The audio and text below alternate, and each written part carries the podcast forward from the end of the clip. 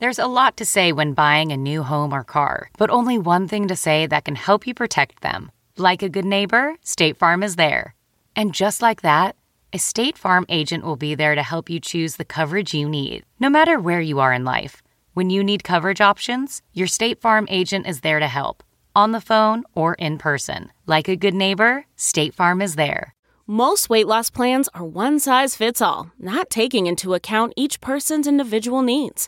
Noom is built for your psychology and your biology, meeting you where you are. Noom Weight uses psychology. That's why they say losing weight starts with your brain, but it also takes into account your unique biological factors, which also affect weight loss success. The program helps you understand the science behind your eating choices and why you have cravings. Stay focused on what's important to you with Noom's psychology and biology based approach. Sign up for your trial today at Noom.com. That's N O O M.com. Plus, check out Noom's first ever cookbook, The Noom Kitchen, for 100 healthy and delicious recipes to promote better living. Available for pre order wherever books are sold. Welcome, aural traveler, to the Nerdist Podcast, episode number 273. This is a very interesting episode, and there's a lot of huge backstory on it and that I'm excited to tell you about. But first, uh, I will say that I am uh, be doing stand up comedy at uh, Zanies in Nashville on December 6th, 7th, 8th, and 9th, and also at Zanies in Chicago 13th, 14th, 15th, and 16th. Gotta build up the new hour of material. Uh, my comedy special Mandroid airs on Comedy Central on November 10th. So uh, watch that and then come out and see me. Is that a lot to ask? I apologize if it is, but I'm still gonna ask. And also, uh, Amazon.com is a sponsor for this episode of the Nerdist Podcast. If you go to this podcast page, click on the Amazon banner, and then you just shop as you normally would, you will support the Nerdist Podcast. Thank you for doing so. If you do, if you don't, I'm not gonna judge you. This episode of the Nerdist Podcast was an almost tragedy uh, turned smiley face, and here's what happened. We uh, had an incredible live podcast at the Best Buy Theater during New York Comic Con. There were probably like 1,100 people there, or something. It was incredible. Uh, Joel Hodgson was there, uh, um, Guillermo del Toro, uh, Travis Beacham, who wrote Pacific Rim, which Guillermo is, is, is directing, and uh, Matt and Jonah. The, so many wonderful things happened during the podcast, very special things. And we, we go to get, we finish the show, and we're all just sort of high fiving each other. Yay, us! So we're so good at this. Hey, let's pat each other on the back some more. And then uh, Matt goes to grab the computer where he has uh, been recording the show, and we uh, start listening to it. And then Matt goes, "Wait, why the fuck did it stop recording after eight minutes?" And I look, show's gone, no show, gone, none, not recorded. The the the, the computer stopped recording after eight minutes for for some reason. So uh, in uh, feeling rage inside, but trying not to seem outwardly rageful, I went to the promoter and I was like, "The show didn't record, and we lost it." You know the whole podcast thing? Not a podcast now. So we asked the guys backstage, who I guess were the audio guys or the stage hands. I- I'm not exactly sure whose job was what, but uh, it was the worst most infuriating attitude you could have had about it. The one guy was like, uh, "Yeah, it, uh, it stopped after eight minutes, but uh, I didn't know who to tell." I was like, "Someone." Someone get all those people back in here. Get Guillermo back here. We have to do this again. You know, I mean, it was really such a not my problem kind of a thing. And and I get that. You know, not everyone. It really doesn't have to be everyone's problem. Although I, I guess it should have been because I think that might have been his job. But it was just like, come on, dude. You know, tell one person, anybody, that something has happened, and then and don't just fucking you know like throw up your shoulders and go, I don't give a shit. You know, it was an expensive show to put on, and it's not like they were working for free. So I really, I had a tough time with that response. Uh, I mean, I didn't. At that point, it's like. I, I couldn't even get mad. I just was like, "Well, there's no okay. Well, you didn't tell anyone. I mean, what?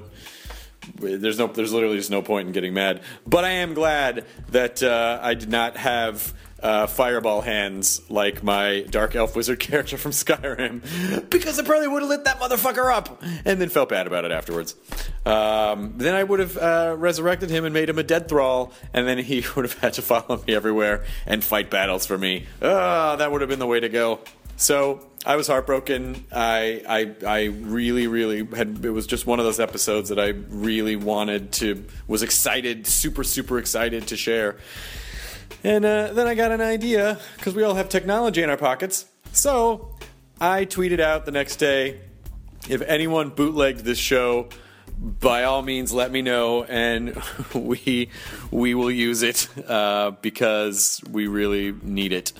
And lo and behold, at Jim DeFalco, J I M D E F A L C O. Like five minutes later, it goes, I recorded it. Uh, and so he sent me the file. It was recorded off of his iPhone. And listen, I'll be honest, the sound quality isn't amazing, but it is listenable. Like it's it you can you can hear it. It is it is good enough to put out. So I would like to thank uh, Jim DeFalco for bootlegging the show and give him a high five on the tweets if you, if you want to. Uh, this was recorded off his phone. He got the entire fucking show, uh, and I am so thankful that he did. I don't know why he bootlegged a show that was supposed to be a podcast, but I don't give a shit why. The fact is, he did it, uh, and I owe him a lot. Otherwise, this would have been lost forever. So, thank you to social media, and thank you to Jim DeFalco, and thank you to bootlegging. God damn it, I am I'm maybe one of the first. Uh, uh, artists to say thank you to bootlegging. So uh, that's it. That was my long tail. I apologize, but I felt like you deserve some context in the full story and some appreciation for the guy who uh, helped make this podcast possible.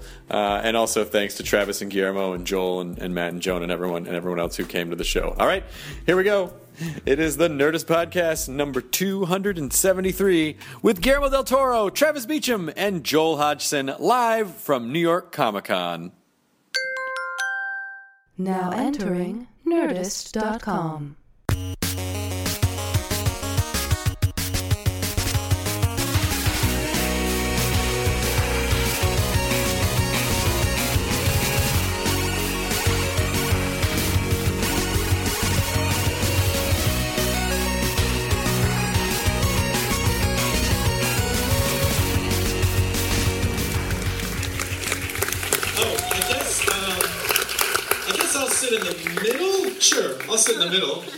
this press conference.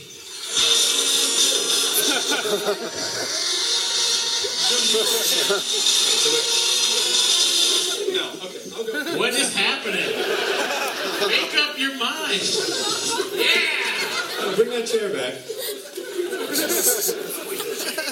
Welcome, Jonah Ram, Matt Mira. What was so funny backstage before? Uh, so Sam, we were talking to Sam back there, is uh, one of the promoters, and uh, saying, uh, "What do you guys do? Like a nerd comedy, like Abbott, nerd Abbott and Costello?" And then, uh, and then uh, Jonah went. Go ahead. Yeah, we do a nerd Abbott and Costello. Uh, who's on first? Third base station. and to recreate the moment, I got thanks, it. guys. It's hilarious. It was good. It's really you had to be like there, Yeah. right there. You had to be right there. There's a thin You had to be there. Yeah, just right there. I'm here. Jonah Jonah's very excited because what's across the street, Jonah? Oh, Guy Fieri's American Kitchen. Shit, yeah, yeah, bro. Living life on nitro gear. Exactly. Right when you sit down, you get your complimentary tequila bourbon shot. Tequila shooters, bro. Hey, that's right. And the ranch, the ranch dressing is what he uses to frost his Oh, tips. yeah. Smash Mouth plays all the time. Check it out with some hot wings. Oh yeah! Welcome to Diners, Drivers, and Dives. I'm stealing that. That's the show. Every show. A bucket full of steaks with a diamond fork. Every show is that, and then he goes, "You got to put pork on that." And That's his do thing. every time. That's his do. catchphrase. You gotta put pork on that? Might as well be. Marcus Welby. Marcus Welby. American Kid. I bet they. I bet they have uh, uh, just a whole menu that's just fried. You want the fried menu? It's fried. We painted fire on it. I'm Guy Fieri. Hey! Is uh, anybody You here- want? You guys? You, it's about ten minutes before you can get a table. So you want to frost your tips while you're waiting? just just Everybody's having a good time.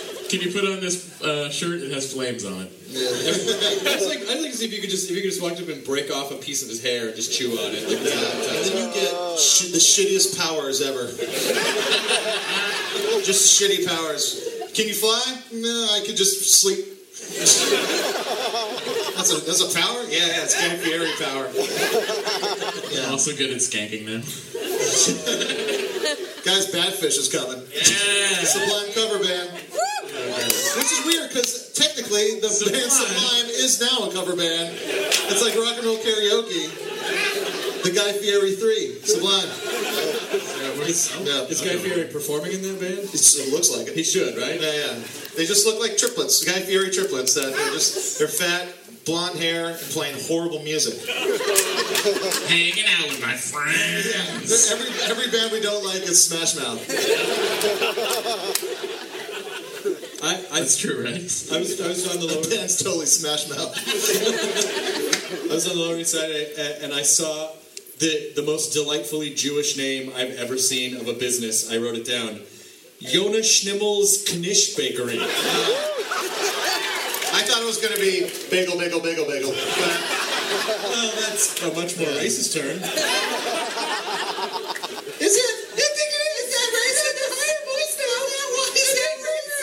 Guys, it's a it's a religion, not a race.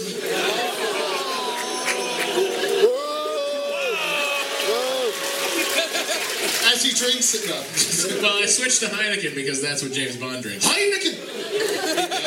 Yeah, they decided that. Shaken, not stirred.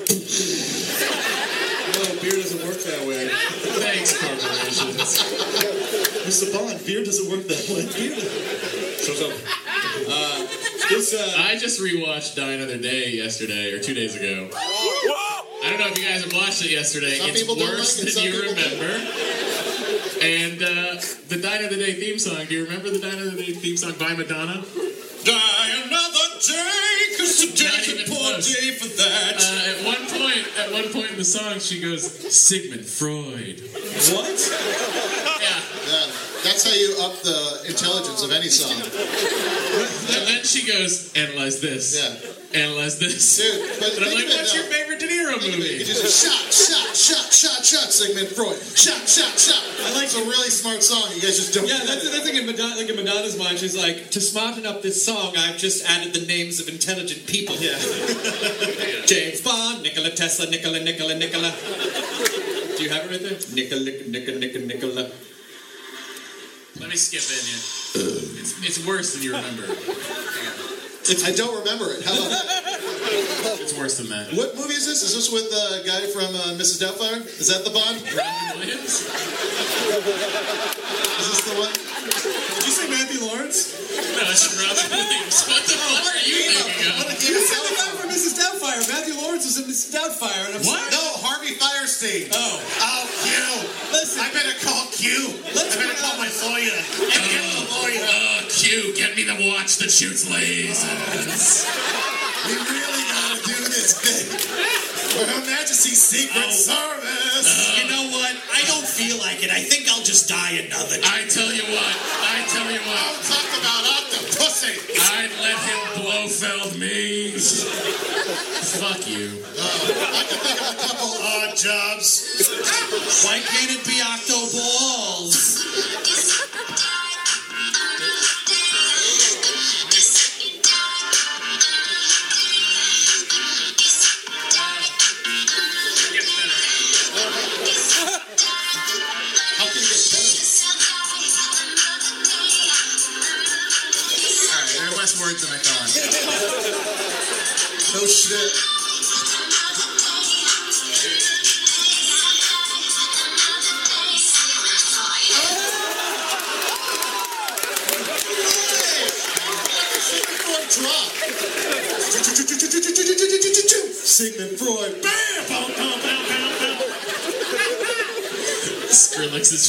Skrillex's favorite Psycho the hit list. Smart guy.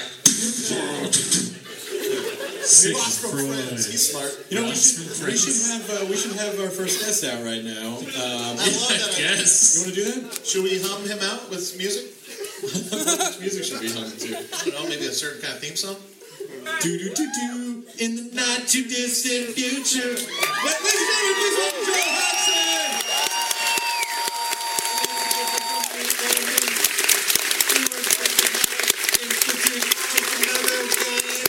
Did a good job cleaning up the place, but his bosses didn't like him, so they shot him in his face.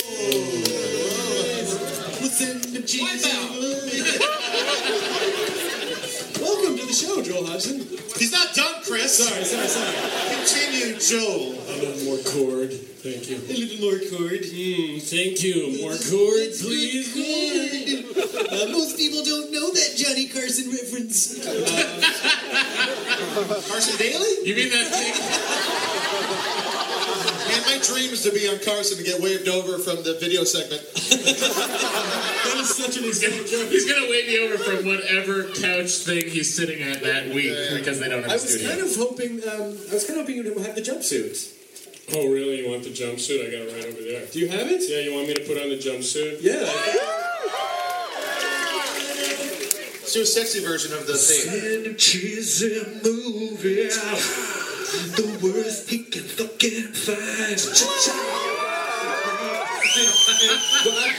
Oh, the we talk while I do it. Keep in mind, control. Well, those movies begin or in singing from.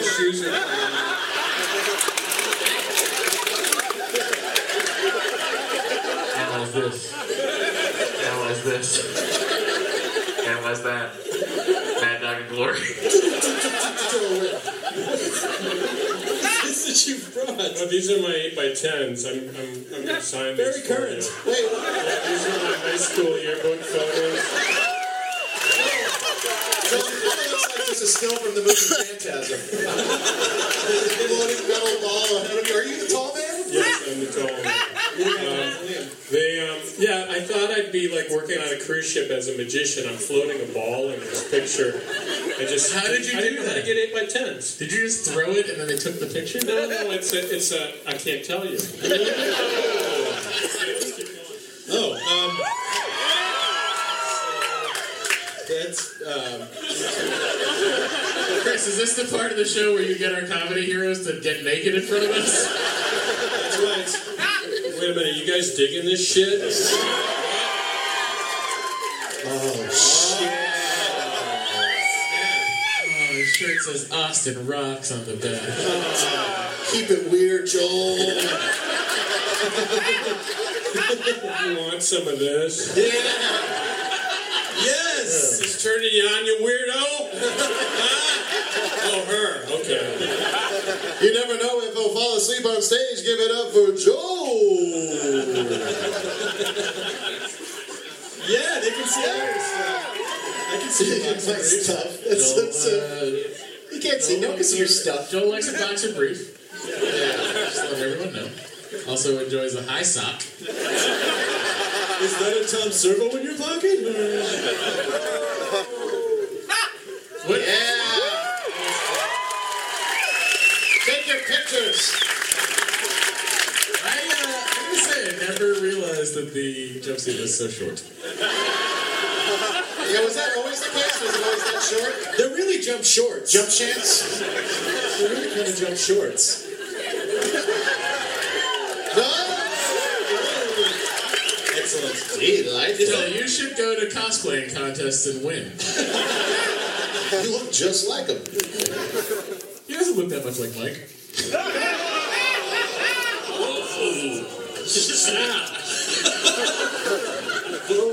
I don't think mine's as loud as yours. I don't. Could you make Joel's louder? Yeah. Right, And I see it talk as fast as you either. Ready, talk about. why, why that wasn't Stephen fast? Talking words now. Talk fast. No, when I listen to the podcast, you really talk fast. I do. Talk really fast, especially the intro part. Yeah, well, I like to. My idol is uh, John Moschitta, the fastest talking man. Oh, sucker some micro machines. Micro machines. Mike Machines! when you try to talk fast, you talk weird and slow. Now that's okay. Here we go. It's like the Bionic Man. I'm, I'm, this is me talking really fast. I am talking faster than your ears can process. Now you cocksuckers. I see what I'm saying. By the way, uh, there's a new. I, I, we saw a song uh, uh, on uh, iTunes. It's a top song on iTunes. We saw a song. We didn't click listen. Yeah, yeah. We were also on acid, so And that's, God that explains how we were able to sing the song. purchase. We looked at all these smells. Feel it, Chris. So look out, Christmas shoes. There's a new heavy-handed sheriff in town, Oh. and it's called Beer for Jesus. no, yeah, and so it's What? It's beer, beer with Jesus. There's a song Beer called with Jesus? Beer with Jesus. I'm listening. And before before Chloe even clicked on it, I go, I want to tell you exactly what this song is about. It's a it's a redneck lamenting about how he just wishes he could have a beer with Jesus Christ and ask him questions about life. Oh my god. And so she starts playing the song, and it's just like, and so I wanted to ask, how do you turn the other cheek? That's it. This beer with Jesus.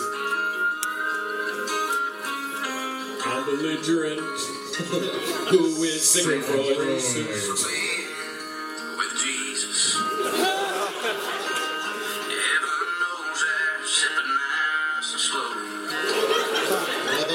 some Try to pick a place that ain't too crowded. He's hitting on our Lord. So we went down to St. Peter's I Bar. just, I just like the idea that he's like, swimmer's body. He's giving it a lot of thought. Like he might fuck Jesus later. Gonna find a bar that's not too crowded. Yeah. And I'll drop the roofie in when it goes to the bathroom. PTOTs don't like a crowded bar, you know. He likes a bar though. He likes to sit on one side of a table. Drinking with Jesus, and you were like really distracted by Why? the TV. With that. He just, it's like right beyond him too. yeah, yeah, Jesus. right. Yeah. Yeah. No, no, it's You're thinking of doing the Sermon on the Mount? Okay. I'm yeah. Oh, you you seen this? Jesus' glass just has the blood smear on it. I don't, I don't get it. Yeah, we're, let's get crucified up tonight. Post time, late night. Jesus, I'm gonna drink this. It's your blood. It's just wine, you guys. It's not really. Shit, hold on, give me a phone. I'm gonna text Mary Magdalene. And Jesus is like, should I fucking should I text Mary Magdalene? I want to text her. Jesus Christ! What? You want hot wings? Uh, that is a really bad song. That's angry. Define bad. Smash Mouth. Okay. Um, I'm excited you're I'm excited you're here, Joel. Uh, I want to bring out our next guest as well, so we have the full panel rocking. Uh, we have actually two guests. The Full panel rocking the night away with you guys at the after party at Guy Fieri's American Kitchen. Full panel rock. Tequila shooters on guy. Yeah, check out the Nerdist sliders. Jesus Christ, drinks free. uh, this is very exciting uh, to have this guy. Yeah, no, you can stay there. It doesn't matter. Whatever you want. You, know, you can be wherever you want. Um, our next guest. Guys, we went through this during run through. Save it for the stage, man. Come on. Do it on the night. Yeah, do it on the night later when Yeah, not later on the real show. Well, we're not doing the practice show like on SNL where they do the pre-show. Yeah. and then they do the real show. It's called the dress rehearsal. I don't care. um, this is really exciting, you guys. Uh, there are two gentlemen uh, backstage who are working on a project together that is very relevant to your interests. So please welcome to the stage Travis Beacham and Guillermo del Toro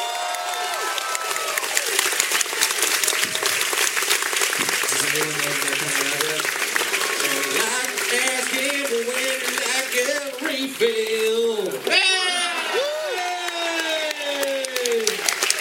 Travis Beacham and Guillermo!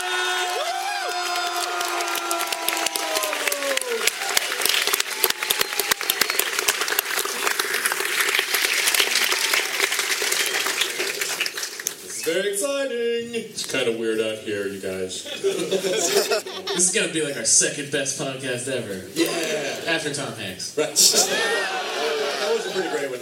Um, welcome, you guys. It's nice to see you. Yeah, it's good to be here. It's good to be here. They, they were just saying backstage that, that you just like really calmly. I don't think they really cue, so it might be a good idea if you go. And then we heard the cheering, and they're like, "Go, go!" Um, so, uh, uh, Travis uh, wrote a movie called Pacific Rim, uh, which Guillermo del Toro is directing. And I just, I kind of want to give people a little bit of context there. I, I just moderated the Legendary Comics panel, and um, how'd you get that gig? I almost said the same thing. How'd you get that gig? I own you. That's the laughter bunny causes. Um, but uh, we, you guys are doing, uh, you're doing a Pac Rim comic that is essentially. Do you want to talk about a little bit, Travis? Just tell people what the comic is about. Yeah, sure. Uh, It's gonna be uh, it's gonna be basically a prequel to the movie. So it's uh, the movie. It, it, it kind of drops you in. I, I love to drop it. I'm a big fan of Blade Runner. You know, where it's like you, you don't you don't get the explanation. You're kind of dropped into the situation, and you just follow the world as it goes. And so what that does is it leaves a lot. It leaves a lot of room open to fill in the gaps, you know, and go back and tell the backstory. And that's essentially what we're doing in the comic book is taking it from the history, so you see how our world became this world that you see in the movie. Yeah, because when you were working on the character Bible, it was just like like a thousand pages. No, we did. If it's on. I don't know. It should be. Hola. Wait, try the wireless right here. What the fuck? no, I'll take this one. So no, we, when we worked on the, we, we developed the, the signage on the robots. We needed to develop the, the tech on the robots. We needed we needed to sign everything where they would be open for repair, fueling stations, uh, where they would be boarded from, all of that. And at the same time, we were developing the biographies of the characters. And there was a lot, a huge backlog of information. We generated a Bible that was about a thousand pages long. We we said, and, and in the movie when you see there's a lot of signage on the on the on the on the tech areas where it says hazardous stomping danger. You know, it has a, a Jaeger foot crunching a person really small. You could have just had it run on pink slime like the Statue of Liberty in Ghostbusters 2. Doesn't need to be refueled, just good vibes, everybody. We did think about that. no, but but, uh, but there's a lot of uh, stuff uh, that was generated that we'll find someone is way into the comic. Yeah. So uh, we showed that. Well, Guillermo showed the uh, Pac Rim trailer, which no one had seen except for San Diego Comic Con. And I think what happens a lot of times is New York Comic Con is such an amazing convention, but it doesn't always get the love that San Diego gets, just because it's very convenient for Los Angeles to just send people to San Diego, and so New York doesn't always get these like big, huge, news breaking kinds of things. And so Guillermo. They told him, they're like, I don't think we're going to show the trailer. And he was like, I'm going to fucking show it anyway. And he showed it. And people fucking leapt to their feet and went bananas. Like, it was such an amazing moment. Um, It was beautiful. In that room. For a fat man of my, I was deeply moved and shaken. I hear you. Not only ding dongs, Twinkies. So I, I know you can't. We, there isn't really much we can talk about with um, with the movie, but you know, how's it going? Are you happy with the, the progress? Like what? Well, it's the best experience I've, I've had in, the, in shooting a movie, uh, in, in, in all of them, uh, including Spanish language, European movies, or American movies. This has been the one where I actually enjoyed the process from beginning until now, loving it. Yeah. It's literally the most fun I've had. And, uh, you know, we were fully supported. Uh, Legendary and Warners have been great. And, and uh, with Legendary, with Thomas, obviously, is we you get to geek out and you get to talk to a studio head that has Sideshow Toy, toy maquettes on his uh, shelves, that he has a Jim Lee or Frank Miller original on the wall. You're like, wow. Yeah. It's fantastic. That's no? expensive. It is. I, I wanted. Are you guys looking forward to the porn parody Pacific Rim Job? Uh, ooh, that needs a Pacific Rim shot. How, how, hard, how hard was to come up with that? I mean, it's, it's not, Not like, hard at all. But those robots are going to be real hard when they're fucking. it's, not, it's not like saving Ryan's privates. Or Home Alone or any of those. Uh, Sweet, sweet Home Alabama versus Uh, for the listener at home, uh, Chris spent about five minutes talking about how we're all going to have 45 minute orgasms uh, before the show started, and then he said, strap on your cum boots. And I just assumed that was for protection from all the cum that would be on the floor. Those would be cum galoshes or cum galoshes. Yep. I loved watching um, backstage. I'm going to turn it away from Tom. You always do. I, I feel like I say that a lot. I feel like I say that a lot. Uh, but uh, is your microphone working yet? Fucking shit. Yeah. You fit in great. I saw I saw Guillermo do a uh, Q&A with uh, Edgar Wright for Scott Pilgrim at the Egyptian, and uh, fantastic movie. great great movie. And uh, the only thing I took away from it, other than the fact that it was a fantastic movie, was Guillermo loves swearing. Oh yeah. Honestly, when we when I moderated the the Pac Rim panel at San Diego Comic Con, you burst into a tirade because you were like, "What did you remember what you said about motion capture?" No. and that, that happens with Tourette's. You don't remember. you said you were talking about how the robots in Pac Rim. You're like, there was no motion capture. Fuck motion capture. Like you get so mad at motion capture. You're like, fuck mocap. No, what, what, what it is, is it's difficult to do that with, if the robots need to move like humans, then it's, I mean, they can move, move human-like, but I wanted the, the, you know, shock absorbers and everything mechanical to, to be animated frame by frame. Yeah. I didn't want to go the easy route and have them move like they are, uh, you know, 200 pound uh, actors. They Yeah. needed to move like they, they, they are 25 stories high. They cushion a little differently. You know? Yeah. They, like they would not walk normally. So It looks it looks amazing. Like it looks so amazing. Like when you see when you see. There's a lot of discussion about whether or not to go with a hat. But, uh, I feel like I feel like a lot Wrong of choice. listeners aren't going to. Oh shit, sweater vest. What's that? Uh, but yeah, I- it looks amazing. Uh, you, the the lack of motion capture really comes across because you really get the sense of the scale of these things. the And same with the monsters. You know, the monsters are humanoid, but they are the proportions are not like like me. They are proportional. You said something. I, I got to. I had the the absolute pleasure of going to the Masters of Horror dinner. That, that uh, it was it was just John Landis and like a million amazing. Joe Well, Dante, John Carpenter, uh, Robert Rodriguez, Robert. Yeah. and uh, and I don't know how you guys got on that topic, but you started talking about how farting in public, and you're like, I don't fart. I will I not. don't. I don't ever, ever, ever. But that, that's the tragedy of being my size. You're in an elevator, somebody farts, they look at me. so that fat fucker That's why you should just do it. 'cause it's going to land you anyway. I can't, I can't. I, I uh, really am the most polite.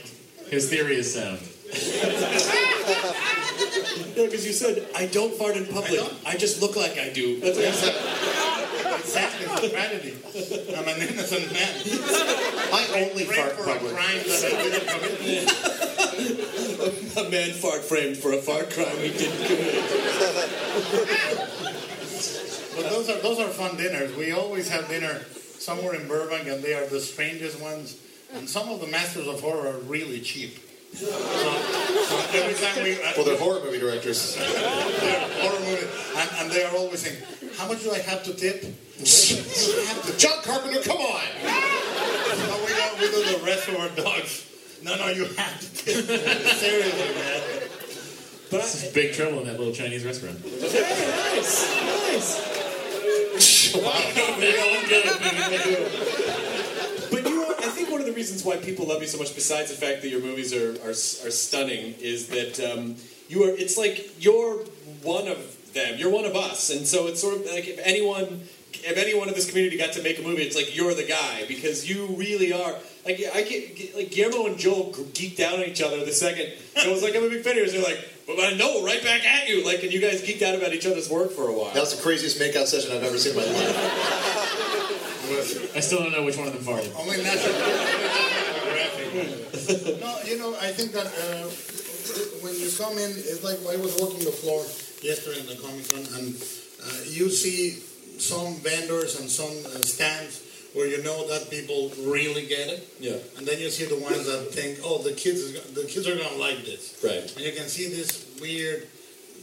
They don't really belong with a product that seems calculated. And as, as a geek, you have a bullshit meter that is really, really extremely real, extremely accurate, and, and the truth and, and loving the things you do are, are there. It's weird and it's hard, but at the end of the day, it's really satisfactory because when you meet people that love what you do, you know they really love it. Yeah. They're not there because uh, they have to be sympathetic with you. They really are there to connect with you. Yeah. And I and, and I love it. I my social life other than this is fucking zero. Who's zero? Literally. and then I come to these things and I love love really meeting uh, like-minded uh, geeks. Yeah.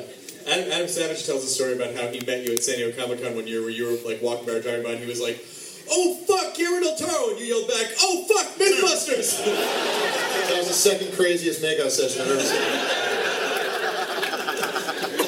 you were present for a lot of these makeout sessions. Hey, I, I, I had him actually, the MythBusters guy, absolutely. But uh, you, you have a, you, but you inspired Adam Savage to have a man cave, like his own. He, Uh, came, he came. He came to visit Bleak House, which is the the house I bought to to gain independence from having anyone tell me what the fuck went on the walls or not. You know, I, I, I, I've been under the dominion of my mother for so many years, and then I marry, and my wife says, "You can't put that in the kitchen." I said, "I buy my house." I'm, I'm 43. I'm buying my house, and I, I, I, I bought this house, and I, I built the circuit secret passages. I built a, a, a, a room audience where collectively just went, oh. It is, it is fucking amazing. You would pay to see this. It's, it's really It good. is And and I have a room where it rains all day. Or outside it's raining 24 7. With, with a surround system with thunder. That sounds If anyone tried to burgle it, I feel like they would open the door and see, see Samael like snarling at No, them. there- there's, Absolutely right now they opened the door and there's a life-size sculpture by uh, Thomas Kuebler of H.P. Lovecraft reading a book looking straight at the person coming. If they open the door, you should get some locks. You, turn the you turn the corner and at the end of the corner is Hans the Midget from Freaks with a razor blade. No way! That's my fucking alarm system. Dude, that's just like that's like Bryan Brown's apartment in FX, where he's got the creature and We- I have a, a you you know I have a ten foot tall hyper real Frankenstein head by Mike Hill staring right at you when you come in. Oh shit! I mean, a, a burglar going in either has to have a strong stomach or really be hungry to steal that shit. I'm here to steal the rain. You can't steal the rain, brother. It belongs to us all. No, man. No, I'm taking it. Uh-uh, you can't steal the sky. I'm stealing the feeling. That's a mushroom conversation. But I, I, I discovered today in the panel that you're also a, uh, a huge fan of Sid and Marty Krofft. Like I started naming off all these like like, like Sigmund Sea Monsters and uh, When we, we were exposed to everything from and Stop to Lidsville when I was Yeah. yeah with Hoodoo. What, how was because you grew up in Guadalajara, is that right? So what like what what culturally influenced you? Like what what of our stuff did? First of all, you're how, you're bilingual in, in a way that like I don't I can't imagine directing in another language. Like how do you how do, would you always speak English or how did it? I, I started I started learning English with um, with um, well in Mexico we subtitled the movies, so I would watch the Universal Monster movies every Sunday and read the subtitles and listen, and then I started buying uh, Famous Monsters of Filmland and Mad Magazine, and I literally got a dictionary uh, from my father's library, and I started translating like that, and I'm self-taught, and so it, it was. It took many years, and I never lost the accent. But, but I'm, I, I really love writing in English when we write the Strain novels. I, I love I, I, I, writing screenplays is super hard, but literature, writing fiction is fantastic. And and uh, you know, it's the monsters that did it. It was either Alfred E. Neuman or or uh, Basil Gogos was covered on the end. Okay, I'm gonna give you fifty dollars and you say all that, and then at the end say thanks, Rosetta Stone. I, where would I be without Rosetta? snip, snip, money. I want to learn Japanese though. Oh yeah. I can say chotto mate. That's it. I just know. And I can sing the Totoro song. Aruko, aruko, watashi wa ginki, aruko, anitsuki, don don iko o. It's the song in the opening. What the fuck? I don't know what they say. They don't, they don't have melodies in Japanese. I do, but but I can't. If I sang, it would be with a mariachi, and I need a couple of tequilas. Bring those, can you bring those over there? The mariachi, not the tequila. We'll just head over to Guy Fieri's for this. Frosted Tips Night. I heard that uh, in the panel, uh, you uh, you loudly exclaimed something that is one of my favorite things I've heard at Comic Con so far. Was a guy was talking about Sid and Marty Krofft, and he mentioned Sleestaks, and you go, "I fucking love Sleestaks." I do. You know, the, the, the, the suits were great because the, the eyes had so much depth. Yeah. Th- Those those acrylic eyes. Yeah. They haunted me all my life. I have a I have I don't wear it, but I have a, I have this, this nastiest Sleestak belt buckle. oh my god! With the big eyes. Where did you get that? In a, in a can I, I do a commercial? It's a it's a little store in uh, Burbank called Hyena. It's a gallery. Oh They have a great. Uh, they had it in bronze and silver. I wisely chose bronze. oh my god, that's awesome. Yeah, I actually met Marty, Sid Marty Krofft, and uh, I asked him about the Sleestak costume, and he said he had one, but it smells really bad. those, those creatures would smell really bad. No, it's from the guy who wore the costume. They hired some homeless guy to play the Sleestak. no, in fact, in fact, this is true. When we do a creature suits in the movies, at the end of the day, the performer loses, and it sounds great in the EPK. He lost five pounds of sweat every day. Yeah, but when you need to rinse the area where the ball sack went, they, they, they rinse it with vodka. Oh, really? Seriously, vodka or high octane alcohol, and and I don't want that job. You know, you can hire people to do that. You're a high Yeah, but level. then, then we then we go to lunch on Sunday and they tell me you mother. That's traditionally the screenwriter's job, by the way. but truly, uh, uh, suit performer is sweat. You, doesn't get fresh. So with a with a movie like uh, with a movie like Hellboy, um, is you know so many scenes, or especially especially Hellboy two, where there's like you know, sort of up the creature quotient. Um, what you know, like what what's the pro? Does that how much time does that add when you basically are directing like a Muppet movie kind of? a- Huge. yeah. huge. let me let me tell you, like we have Abe Sapien who can't see. He has two pinholes, and then you have Johann with a with a gigantic uh, Mysterio head with full of smoke and zerbos, and he can't see except for and they, and Johann throws a bag at Abe in one scene where I will tell you about it later. Take twenty. Go by. And it's like that. It's like when, when you're working with in normal situations, you go you go from here to here, you sit down. But when you're working with a creature, it's like you grab them by the shoulder. You have to map it out like you would be if they couldn't see. Yeah. And they need to count the steps. They need to know where the chair is without making it look like they don't know. It multiplies the time of the shoot enormously. What was it that sort of uh, what was it things like Sid and Marty Krofft? Like what inspired you to to because so many of your films have that there's there's there's one special element like that that I think you know has become sort of synonymous with your. I think the movie that changed my life in that respect was Planet of the Apes, and, and, and Beneath the Planet of the Apes. The moment when when uh, the guys remove the masks and the skin is raw underneath, I, I, I dream about it still. I, I love it. And Planet of the Apes, I, I could watch endlessly in a loop for the rest of my life. I, I love Roddy McDowall.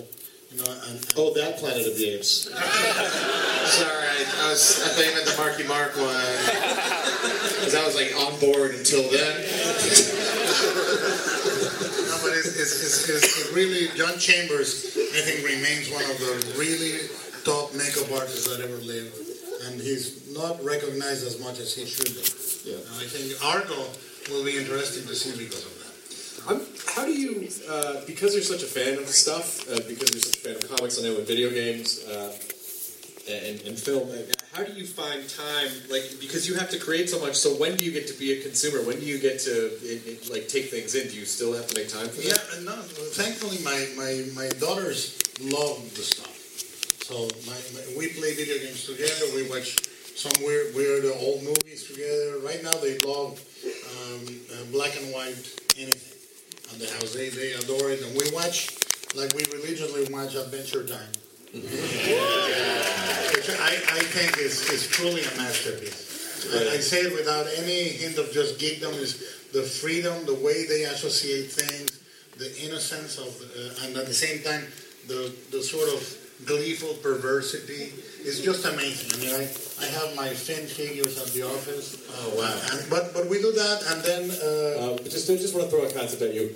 Live action adventure time movie. All right. Anyway, play with it. Whatever you want there. I just- But but I also I love the, the thing that I don't do as much as I used to is I, I have my painting model station. I love paint to paint models. I don't have time for that much more, but but I have my one Phantom of the Paradise pending. Phantom of the Paradise. I, that's, that's the only movie I own a 35 millimeter print. Of that Oh, movie. gee, really? Yeah, and I awesome. and I have uh, two of the Phantom masks um, replicas. I have um, the action figures that came out from my Medicom. I'm a, Do you I'm have a Brian De Palma's crane as well? No, but, but I, I, I've had uh, dinner with Paul Williams a couple of times. Oh, that's awesome. Just to, to geek out and say, Swan, Swan. He's like, I don't care as long as you pay for the meal. I, I, lo- I love that movie with all my heart. It's a great movie. It's an incredibly romantic movie. Is there any part of you that sort of where you're like someday I'm gonna be a I'm gonna be a big director just so I can meet all the people that I've Yeah. It's, it's, it's literally, I, I love working and meeting the people I admire.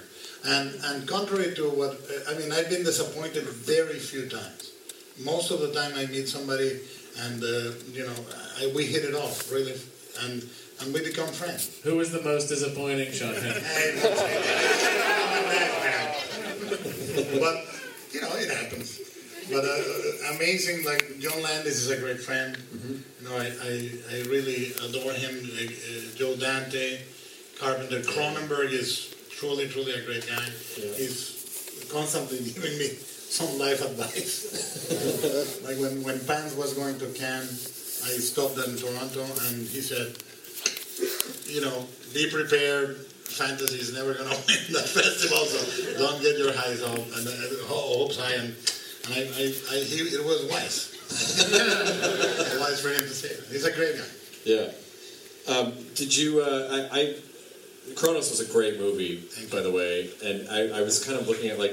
Uh, I mean, obviously, in other movies, I'm sure you all know Guillermo, but you know, Mimic or, or, or uh, Blade Two. Uh, but uh, there was a movie that I hadn't seen that I saw on your IMDb page that I wanted to ask you about because I loved the description of it so much. Uh, oh, by the way, I'm going to give you a, a piece of news nobody knows, and they'll probably kill me for it. But uh, Criterion is doing Devil's Backbone. Oh, really? Which is my favorite movie ever done. That's your favorite movie. That's my That's favorite. awesome. Well, because the one that I saw was called uh, Geometria. Oh yeah. And and the, and 1987, nine minutes long. Here's the description: A boy is tired of failing geometry, so he summons a demon. Been there, done that. it's true. It's, it's in the Cronos uh, Blu-ray DVD. Yeah. Oh, okay. I included. It's a movie I did for uh, two thousand dollars, and uh, I I did all the makeup effects. I did some of the lighting. I built the sets. My mother is the main character, and uh, is the mother of the kid. Wait, is she Does a play the demon? No. Yeah. No, the demon is played by a friend. Uh, the brother of a friend is a boy with a wig, and and I, all the voices in the short is me because it, is, is, is, it was shot in fake Italian. Not in fake Italian with subtitles, so I make the voice of my mother, the kid, the demon. Geometria now in faux Italian. Did, when you find, you know, because so I mean, like your earlier work, your your your hands, you're on, you're in it. Like you're you're doing most of the stuff, and you're crafting it. You're sort of like you're creating kind of a moving sculpture. I think. Um, so when you can make a movie like Pac Rim, and you're given, you know, a massive budget, do you feel oddly like that's limiting in a way because I sometimes think the less money you have, the less resources, it kind of can force you to be more creative. So is it is it unnerving a little bit when you have all of the resources in the world?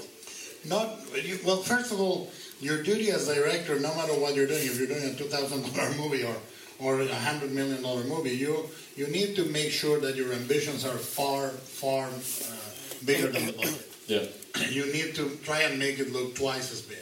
So no matter what the budget, I'm always counting the number of cars, of extras, counting the days, trying to do double um, double shifts, whatever it, needs it needs to be.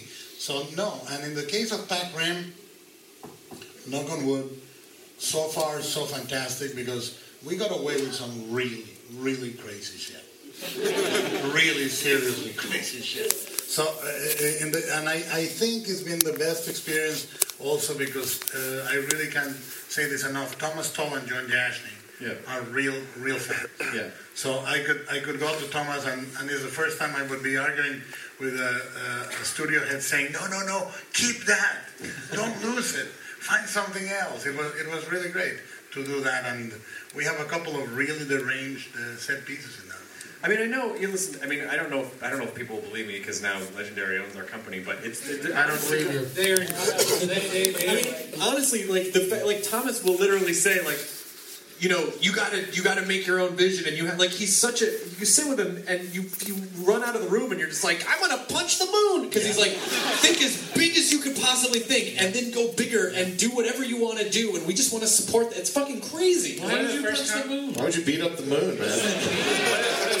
conversations I, I had with Thomas, you know, you're used to some pretty like pretty pedestrian conversations, going in and having meetings with, with execs and, and that sort of thing. And and Thomas, like I remember it was a development meeting about the Pacific Rim. Um, he goes, he said, now. Been thinking about how this thing works. Is it anything like quantum entanglement? And I'm like, uh, well, yeah, but I, you wouldn't put that in the script because no, I mean like he really he ha- he he comes at it from like a really earnest place, and you know it's just been a very very charming. And, look, on the beginning, uh, having I had two perfect experiences shooting. Devil's Wagon was one because Pedro Almodovar produced it, and he was truly like a guardian angel. He was sure that we got what we needed. He was not interfering. He was a director. He is a director, so he knew how to produce for a director, and he was an amazing experience. And the other one is Pacific Rim, because uh, basically, if I needed Thomas or I needed help, I would call and they would be there. Other than that, they wouldn't be there. Yeah. And I was super happy to run the set with the same freedom I would run an independent movie. I would say, ah, we're not doing those pages, we're doing this other, we're going to do this in the other room, ah, let's change the dialogue, like complete freedom. It was fantastic. So how uh, you know with with with with any movie, but but Pac Rim in particular, you you must have to like going in. Your vision must be so crystal clear because you just there is no room for like eh, I don't know. That's why you don't you don't ever you should never ever ever make a movie you don't really want to do. I don't understand how anyone can do a movie by just by a decision of career because I think I think shooting is a, is a movie. A movie is, a, is like fucking. At some point, you, you cannot fake a boner. Either you're into it. Good night, everybody. Quote him on that. When you leave tonight, remember that, guys. Like Leslie Nielsen said, I fake every one of my orgasms. Yeah. If you fake a boner, it's a phoner. You can you can fake an orgasm. You can be uh, like, oh, I'm done. Here comes the finish. You cannot fake a boner. I don't know. You can't. It's impossible. You must have that But I Jerry you Bush. fake it. I'm coming. Put on your cum galoshes. But, but what, what, what happens is, is when you Schimmels, Knischbeck. Finished here, though. you get asked, you get asked like 500 questions a day, and, and a lot of them you can be quick about the decisions you make, but instinctively, and this happens, the more experience you get, the, the smoother it gets. Uh, the decisions are very accurate and well considered, even if you have to take them fast. Like color, everybody comes at you, and your job is to have all the all the answers and have all the right answers all the time. Like literally, when you're directing, everybody's coming uh, from right, left all the time. language. Get your fucking heads out of the gutter. Yeah, when I direct, everyone's coming. Oh my God, Big G. I got, I got a question for you. Director of Pacific Rim Job. I got a question. You did Cronos before uh, Hellboy, right? Yeah. And when did it dawn on you that Ron Perlman, you said, shit, he looks just like Hellboy?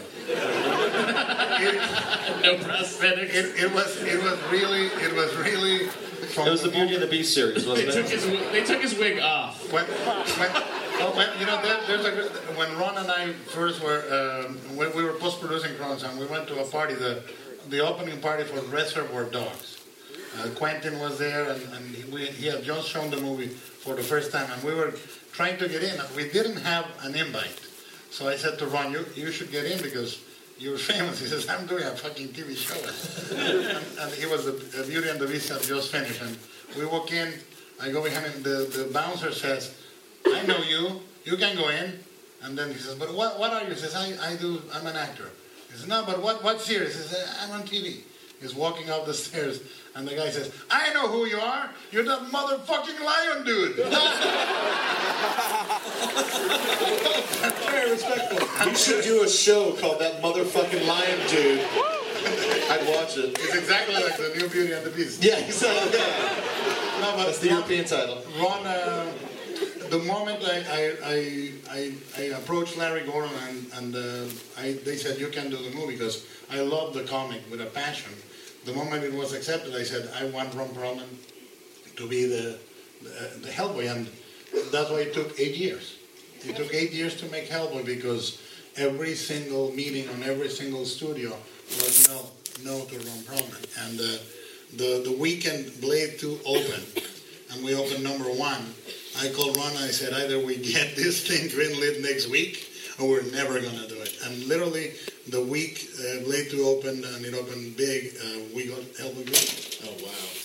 So, it, like when you're, it's so I just feel like with so many other mediums, you can make stuff and turn it around a little bit quicker. I mean, television takes a, a little bit of time, but you know, like you said, eight years or you know, how, how long have you been working on Pac Rim now? About two and a half. Yeah, so you, you know you're investing a massive chunk of your life in a movie. Do you feel any risk at all, or do you, is it just like head down, do your job? You know, like He's it's all- got a room where it rains all the time. You cannot be rational and make movies. You cannot be, be socially apt and make movies. You, you have to love it so much that you don't want to spend your time doing anything else. Like- Absolutely, it's a perfect. It's a perfect look. If you're gonna bet, you you should bet for the extraordinary in your life. You know, like there's a lot of guys that can be better, more sociable husbands or fathers. I may, I may be crappy at some of it, but I love. I, they, fortunately for me, my family is a, fa- a circus family. They travel with me. They love it. They, they, they know I arrive at 2 a.m. and get go to work at 4 a.m. They lift big weights. One of them's a lizard girl. I'm very happy about that. I was just I was just wondering like I was I feel bad for a director like if they if they work so long in a movie and it doesn't turn out quite the way they wanted. Or Yeah, it that was my like- biography recently. it happened what? Yeah, well, the Mountains, Mountains of Madness, we've been trying for 13 years now. God. 13 years, and uh, we came very close uh, right before Pac Rim. And uh, it, it collapsed uh, when we were, I was scouting in a helicopter, the glaciers, when we got the phone call to come back to LA and have a meeting. We were opening the offices the, the week after. Oh, I hate when bad news comes in a helicopter. in the helicopter, the glaciers. And, and, and I said to my wife, "I'm gonna pack my thick pants," and I go with my, with a, with sweatpants. I, I my my legs went completely numb in the middle of the excursion and scouting.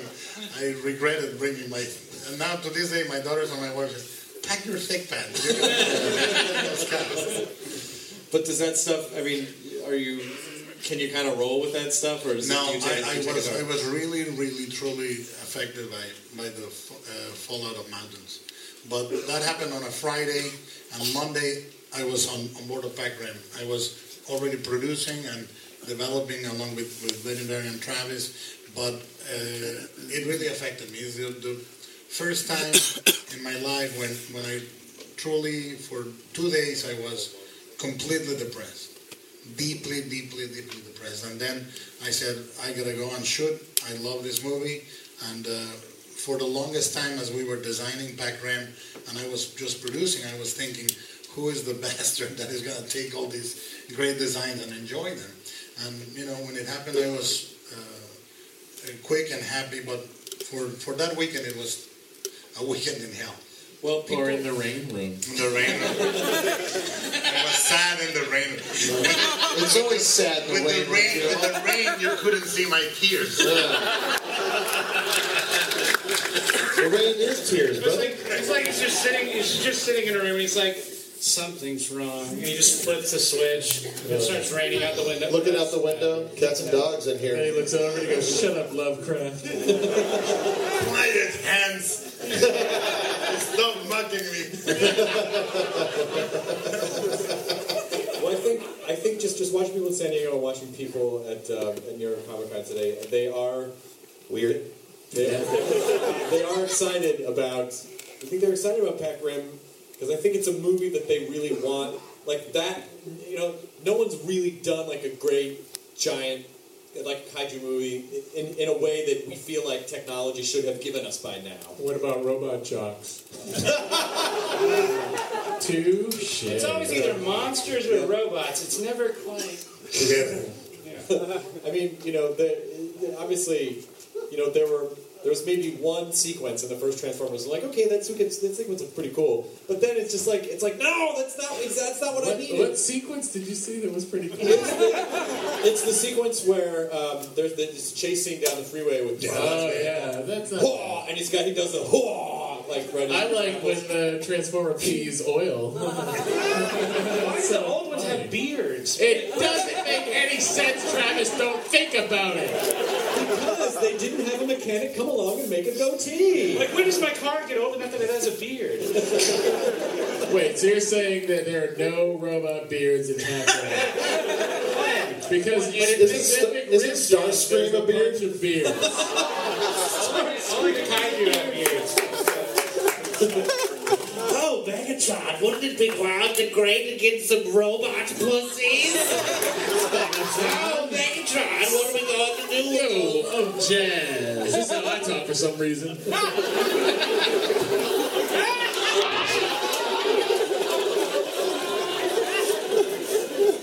I am, I am Smirnoff, what the country robot? Hey, let's go to the moon. Let's get Buzz Aldrin in this to fuck over Matt Mira. Everyone's out to get you, huh? No, just Buzz Aldrin. Dear kids, dear, dear kids, appreciate. Wait, they, they were having this great conversation, Joel and uh, and, and Guillermo. Uh, William of the Bull, I believe, um, were uh, having this great conversation about how Joel said you, you said you thought your kids would really dig Mystery Science Theater. You're like, hey, look what your dad did, this cool thing, and they were like, not having it. Yeah, they didn't. No. Hey, no offense, your kids are fucking idiots then. Not sure we're gonna take that. Well, wait, it's kind of weird if, like, Joel, if you were talking over your, you talking over, then they would have been like, Dad, you're already doing this once. Yeah, I, I haven't gotten through a single Mystery Science Theater with my kids. Really? Fucking idiot kids. Uh, Joel, I have a pamphlet for you about adoption. What? Joel's Yeah, theory, Joel's theory is that kids just naturally don't aren't into what their parents do, and Guillermo's theory is that they don't understand the concept of B movies in the way that we had when we were growing up. No, they got the Transformers. Well, they got B movie.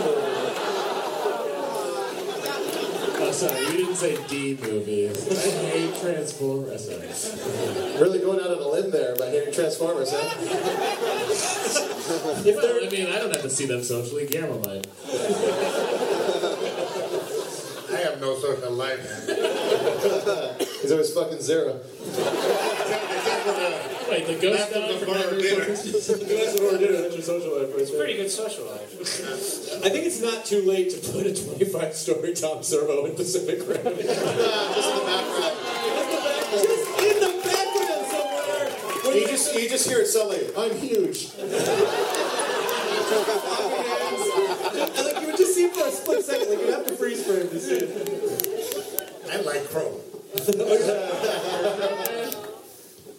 Crows. I like That's a yes. I like I'm crows. gonna take that as a yes. He said he liked crows, so. Who? Which was your favorite of the robots to design, Joel? Oh, um, well, you know, the crow came right out. He was just as he is, pretty Easy much. birth. Easy birth. Yeah, easy birth. and, and, and Tom Servo was actually a ba- the first the first show we did. Tom Servo was actually at a different head, and it was a baby robot called Beeper.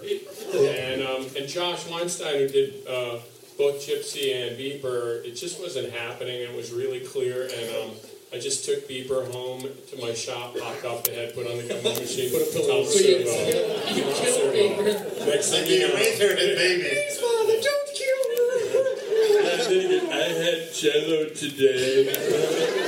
I'm imagining. Suffocate him with a pillow. Imagining you, you killing Beeper in my head is like Tim Robbins getting killed by Tom Cruise in War of the Worlds. Real quiet, like. So, That's pretty pretty much much it. You standing in a gumball machine, like, what am I going to do for the next robot? Yeah, uh, no, I just had one of those uh, gumball machines sitting on the shelf. I looked at it and I go, yeah, that'll work. And it, so it was like the, the jaw was great because it had a spring in it already, and I just attached a string to it, and it worked like a perfect little yeah. And that was it. And, you know, because we did 20 shows locally, and so that's kind of where we figured it out. And then later, we got the money to do it, get pa- got paid to do it, and that's when I painted them and got them nice. Was there, was there ever a, was there ever a, did anyone ever pitch a joke that his head was always full of gumballs and every time he opened his mouth they just fell out every time he talked? It's in the opening. You Oh. look at the opening. I guess maybe that's where I got Wow, it. Chris. Everything about having a theme song where you're like, not too distant, like we you explain the plot. What if you guys talked over movies? yeah, why do you just watch them? Why do you guys make comments at these crappy movies? Like, you can really make them funnier. Yeah, we got we got a, actually got a phone call like early on, and a woman thought she was losing her mind. Back then, it just what the only thing that came across the screen was like the severe storm warnings, you know, crawl across the bottom of the screen. And so people, when they see silhouettes and people talking, this woman really thought she was losing. it. Is this happening at the station? Was that was that David at the dentist? Did he call in? Seriously? Is this real life, Joel? 15 years before I'm born? Charlie bit someone's finger. Uh, you're also a Valve fan too, right? What's your favorite Valve game? Well, man. He said vowel. You're a big fan of vowels, huh? You, you. Confident. I might lie because like it's only sometimes. Sometimes why? Yeah. No, I like I love uh, uh, Left 4 Dead and uh, Portal. Portal. Uh, that's why and, uh, when we were creating the voice for the AI of uh, the main robot in Pacific Rim, I, I called Valve and I said, "Is it okay if I use GLaDOS?" Oh, And, uh, and we we called Ellen McLain and we've we've done two sessions. Oh shit! What if they just said "fuck no" and they hung up? And then, like, would you just go get a sound alike? No, I wanted, I wanted it to be specifically her. And I think the, the what is great about Portal, aside from the, gameplay, is how much character they have, you know, and it's it's great interaction, uh, and it's a family experience. We all play we all play Portal, and, and my daughter loves loves it when I lose. And when you say we all play Portal, you mean your family watches you play Portal? You, you believe it or not, but like uh, when we play a scary game, my two daughters say, "You played, we'll coach you." so I'm like, "No, no, no! Now shoot it, shoot it! I can't shoot it!" What, I mean, what, I think the most amazing thing about Portal is that the, the, it's like you said that these characters who have no real moving, articulating mouths or features, just very simple designs, are so expressive. Super expressive, and, and the design work in Portal is amazing. And uh, the stuff in Left 4 Dead, some of the I hate normally cinematic little interludes, you know, like, uh, but those are great. And and the and the design of the characters is fantastic. You know, the jockey or the uh, you know the tank, which is like Hanover Fist by Bernard Wrightson. Yeah. You know? I, I love those things, and and uh, and you get to know the characters eventually. And like like I always. I'm always Francis on the first one. I'm always like, I'm Francis. I don't give a fuck what anyone like, Inside of me, I'm Francis. And, you know, and in the second one, I'm coach. Are you going to start doing uh, video games at any point? Yeah, and we've been developing. Uh, we developed something with THQ, and then THQ had went through the whole turmoil, management change, and all that. So Somebody we're just booed THQ's turmoil. Booed It's turmoil. It's the worst. We, we hate turmoil. No, but they, they went through a complete uh, change, and uh, now we're looking for another developer to, to do it. We took all, all the assets that we did, and we're looking. Valve? Huh? Valve? I would love that. I mean, look, I, I love that we have a great kinship, but I don't I don't want to impose my my visit. Chris, you can't just say words. Valve. It's true. Valve, Valve, Valve, Valve, two, Valve, two syllables. Valve. Valve. I'm like a character in an old 80s cartoon called Valve, and I just say my name. That's my only thing. Valve. Valve. Vulva. Valve. Valve is vulva. Um, well, I'm, I'm actually, uh, I'm, I'm gonna, I'm podcasting. I'm best friends with. What did you say?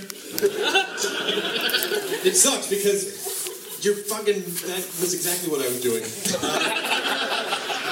no, I was. We're gonna, gonna podcast Gabe Newell in, in a few days, and uh, and I just I, I would like to casually throw it out there, like, hey, he doesn't speak great work. He's probably doing it. Why am I Paul Tompkins all of a sudden? Anyway, I don't know. I just might throw it out there. Just might throw it out there because I, I would imagine he's probably a huge fan of your work as well. Uh, if it's something you're into. I wouldn't presume. Um, so what else? Uh, can you talk about anything like what stage of the movie you're at right now, or like because this doesn't come out until 2013? Yeah, yeah. No, we we are uh, we are deep in pre-production and post-production. We finished. Uh, I finished my my cut. The movie is uh, right now two hours 5 You know, and uh, and uh, it's about refining that until until we come out. We have uh, every uh, three times a week. Uh, we have an hour long conversation with ILM, going through every piece of animation. And every two weeks, I go to San Francisco, spend a day there with them, going through the animation. Uh, and we're managing every shot, acting, pantomime, weight, physics, dynamics, uh, camera moves, blah, blah, blah, everything. And uh, fortunately for me, in the last couple of, year, couple of years, I've been uh, really involved in animation. And uh, it's helped me a lot beyond just a couple of shots to be able to uh, to manage the the animation language and the and the crafting of it a lot more. What is it about? What is it that you think? Why do you think this kind of movie hasn't been done right yet? I think that uh, seriously, I, I, it's gonna sound uh, like what you said that we, but it needs it needs to have uh, um, the creative part. I think a lot of people would want to do, but the part where the studios make the decision, you need somebody like Thomas and Jon and Legendary to go and say, do it. And normally, uh, you're fighting for the movie to be more conventional, for the movie to be this, and, and who has done a movie like that? There's a thing in Hollywood, they call it the comps, and they say, this movie looks like that movie that was done five years ago, and that movie that was done 10 years ago, and they made $50 million, so we can give you 40. That's the way they make a decision normally. It doesn't come from the gut. It doesn't come from the passion and the madness. And I don't think this movie would exist without Legendary. Yeah. I really don't. Um, well, I mean, again, I know people are be like, "You're just doing a commercial for Legendary," but it really does. Like that, I, I don't know what else to say. I don't give a fuck. It's real. But the footage looks great, and I really hope that you know. I don't know when it, when it's when, when people are going to be able to see it, but it, but I think when they do see it, they'll be like, "Oh fuck, okay," you know. I mean, you really have to. You, you have to find that that is, is, is um, uh, the tragedy. The tragedy of uh, the craft is that you, that you need to have uh, an artistic or storytelling component, and you have a financial. Yeah. And you definitely need somebody in the financial side to say yes to your ideas. And that's a tragedy. That's why normally you get more freedom doing things like Devil's Backbone or Pan's Labyrinth, where you go, and this is where he shoots the girl repeatedly. Okay. this is the ending. This is here's your happy ending, motherfucker. and, and, and, and normally that doesn't come uh, that way unless you're financing independently. But uh, it's the same with the strain. The strain was pitched um, as a three-season idea to Fox. They, I met with the head of Fox at the time, and uh, he said, uh, yeah, yeah, yeah, yeah, we want something with vampires, but can you make it a comedy? And I got the fuck out of there. and then I said, I'll, I'll write it and co-write it. We did the, the three novels, and now we're back at FX. And the person in charge of FX, uh, John Landgraf, completely got it. Completely got it, and, and the meeting was fantastic. And immediately, you need that part of the equation to be involved. Carlton Cuse is on that, right? Yeah. Yeah, that's cool. He's- he's- Yeah, he's cool very cool. Yeah. I geek out a little. you spend a lot of time hunting for the right for the right producer. It's it's like it's. I, it sort of it, it cracks me up like like whenever like fans are like, oh, the screenwriting is so bad because nine times out of ten they haven't read the script. like they're they're watching the movie, which is the end result of a lot of like usually a lot of like bad decisions from the higher you know non-creative type levels who are like, oh well you know this love story doesn't make sense, so let's downscale. Let's give them a pet dog. Let's more funny, more you know.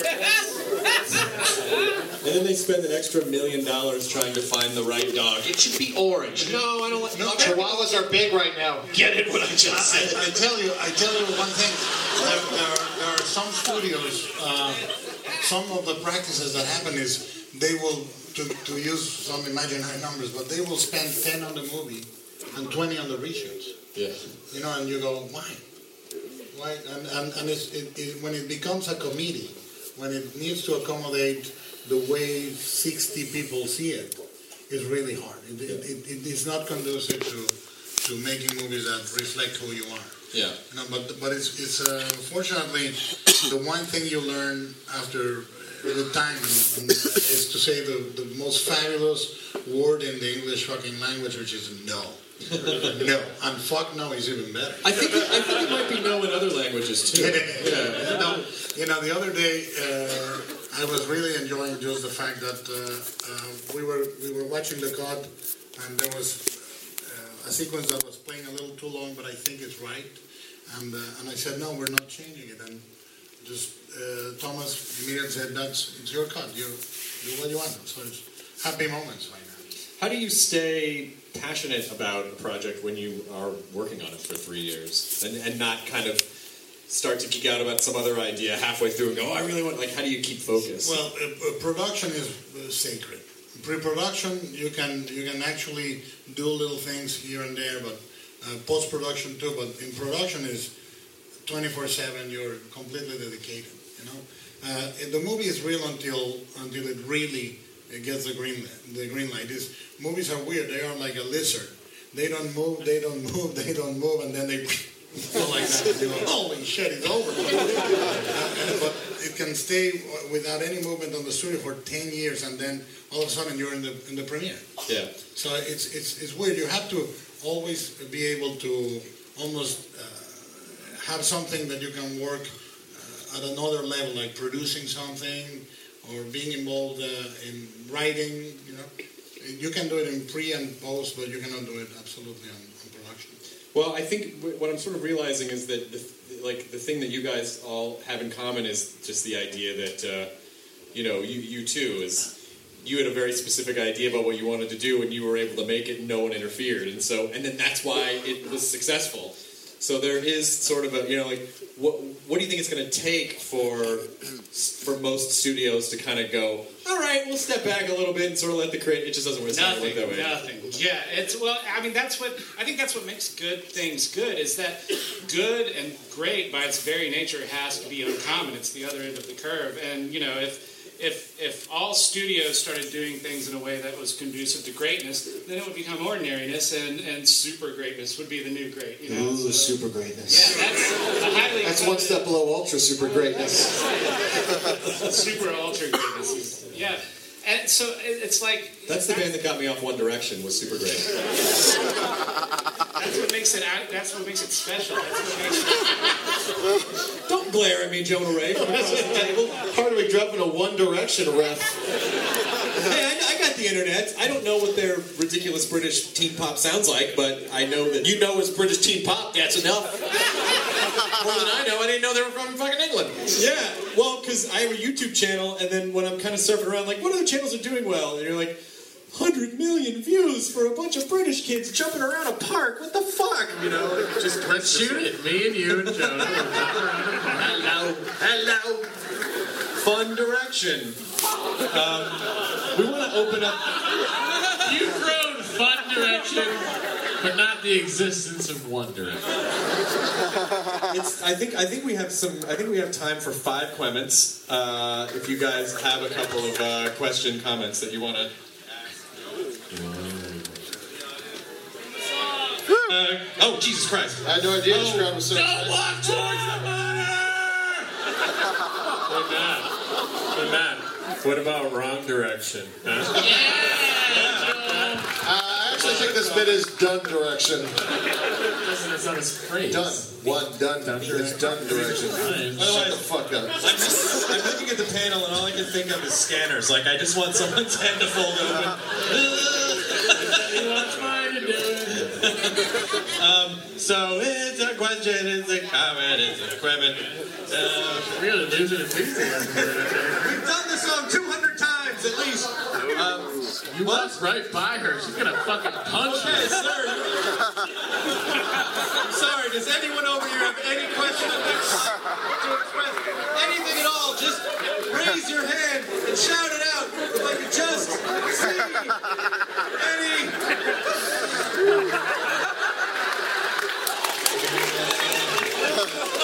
Just let it happen. Haven't you learned? Haven't you? Haven't you ever learned the casual mouth touch? It's the quickest way to creep someone out. Just like in the middle of a conversation, be like, "Yeah, so we're going over to the restaurant later." And then, just put your hand in their mouth. Hey, uh, lady, there's a microphone over there if you don't want to stand next to me. what? We're lucky I'm legal. I hope it's barely. Me too. Baby train, no! Please, let's make a website that's just, just like bears fucking in the wild and call it Barely Legal. That would be so goddamn funny. Because people who couldn't Underage spell, bears, right? people, Underage bears? So sexy Whoa. girls, right? you know, Simba's four, but in bear years, that's legal bear pussy. At the gift shop, we sell those right to bear arms. Yes, yes. I'll see the buffers. I hope your question is pun related. no, sorry. Uh, I have a comment and a question. Uh, That's a That's question. equipment. uh, Joel, my little sister's 10 and she watches MST3K every day, so some kids aren't fucking idiots. You're talking about his children. Those are his kids that sprang from his loins. Joel, I'm so sorry. It's okay. Come forward. She pleases me, this one.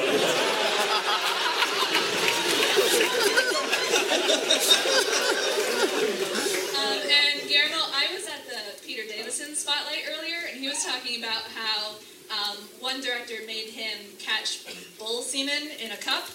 And so I was wondering if you're the if you're the director that likes to mess with their actors. And I try, I try not to, but when it's needed, I do.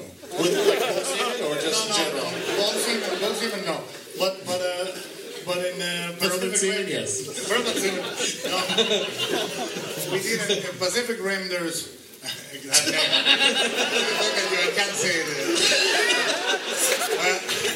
We did we did uh, uh, with Idris Elba.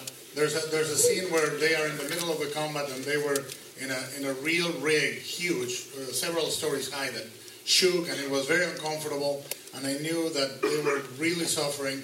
And Idris said the next scene is with with water and smoke and sparks and steam, so it's going to be really unpleasant. And he said, Really? How much water? I said, very little. Very little. Mostly in the foreground. The rest will be the stunt guys. And then we opened nine valves of water. of water. And he got soaked. And I knew he was locked into the set. He couldn't move. I said, sorry. Now act. Sorry. You feel like a question? Oh God, your hand, uh, your arm. Uh, never mind. Uh, Stop touching. thank you for your question, comment. Uh, Anyone else want to get molested by Chris? More hands went down. Suck on that business. yeah, that's how I do it. oh, we must love it. It's a hey. What's going on? Hey. Hey. Okay, so this is a Quemet. Um, first, I'd like That's a to question question in the this is my seventh show, so I'm kind of a. Your seventh show? Nerd I show don't or even just think ever? Jonah's been to seven. Yeah. That's fucking more than I can handle. Okay, so uh, first of all, I'd like to say congratulations on your ninth year of sobriety. Oh, thank you very much. Yeah, I proved I can do it. Getting fucked up tonight. If you could have a crystal crystal ball to look nine years in the future to see what this has become, would you still have done it? Um, well, first of all, I'd probably see if there were a way to prevent major tragedies. Um, But after you realize that's not possible, with with a crystal ball, would I have still done what? All of this, see, see what all of this has become. Would I still want to do it? Oh fuck yeah! What are you kidding? Of course. I mean, this is the everything. He's Fuck yeah! He likes this. Guys, I wouldn't change a thing about you. Hooray! No, this has been the most amazing. Like, how about this, dude? yeah. Joel has literal crystal balls. It's a not too distant boner. That's a crystal ball. not too distant boner, which you can't fake. Um, um, yeah, I mean, you know, it's just uh, to answer you somewhat uh, s- sincerely and kind of um, uh, gooey. Uh, I um, uh, it's been an amazing experience. Like, I, I, I genuinely don't have to work on anything I don't want to, and so when I hear Guillermo say like. It's so much fun to say no when you don't want to do something because for so much of your career early on, you constantly have to be like, "Uh, all right, I guess I kind of got to do it, you know. And now, not having to do that, but then still getting the rewards of You like, put away the knee pads. Yeah.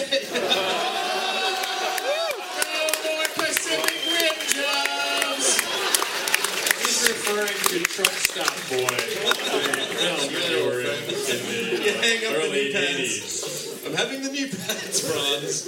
Um, but um, but yeah, I mean, to get to you know get to people to get to have people like Joel and Guillermo, or, or just like or Or Jonah and Matt. It's Nah, just, uh, it's- I, I, I was hanging. Travis, don't forget Travis. I was. Who said that? I won my special. Who said that? Hello. Uh, I was getting there, Travis. Um, but your derby made you blend in with the duvetine of the. Uh, of the You say poutine? no. Anyway, yeah, it's been an amazing experience, and I, I wouldn't. Cha- I wouldn't change anything. It, I mean, it'd be crazy to try. try to Bravo! change anything. It's a. It's a. I changed a couple things. Stock options. Uh, one dollar. Um, you, you sir. Yes. I, um, I Nice Plumtree shirt, man. I'm uh, Scott Pilgrim for uh, Comic Con. It's my costume. Yeah. All right. I actually met you yesterday. I remember. Yeah, and um, I really do remember. I met you at the escalator right outside the con. yeah, and I felt like really, I was really sad of myself. I was like, oh, I forgot to ask for a picture, but that's neither here nor there. Um, No, that's oh, that's here. And there. All right, I, I do have I do have a comment. Um, my uh, I, I mentioned to him yesterday. I just want to share with everyone else that the first thing I didn't realize until years later. The first thing I ever saw of Chris was when he guest starred on Boy Meets World. Well, thank you for your time. It's really nice to you.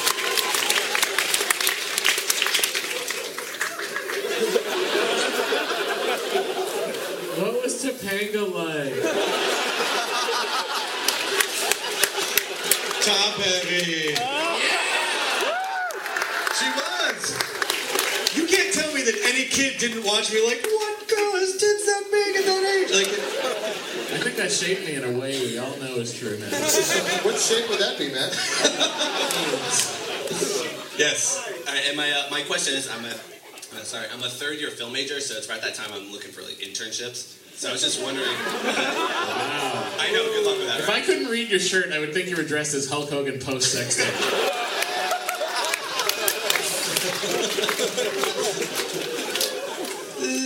this is really more Bruce Banner Hogan. I know, that was a good joke, and I really deserved a lot more. Are you kidding me? A, skinny, nerdy white guy, Bruce Banner Hulk. Do you see how fucking well? Explain it more. Explain it more. Bruce Banner was the human form of the Hulk. Joel, what was it like when you had to explain The jokes at Hulk. Mystery Science Theater? The Hulk was like an anthropomorphic boner Just a weird. But, but, but with a very tight condom because he was green. He was green. with purple pants. I'm a dinosaur.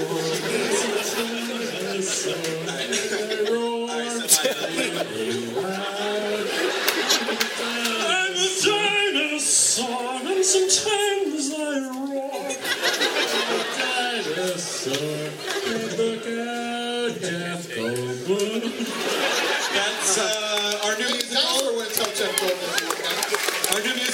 Jurassic Park Avenue, and uh, we're playing uptown. I'm sorry, you were gonna. You want an internship? Yeah. I'm gonna learn. I'm gonna learn what I learned from. I'm gonna tell you what I learned from Guillermo. No. Pass on your knee pads, please. Next generation. Uh, kid, let me tell you a little story about shipmates.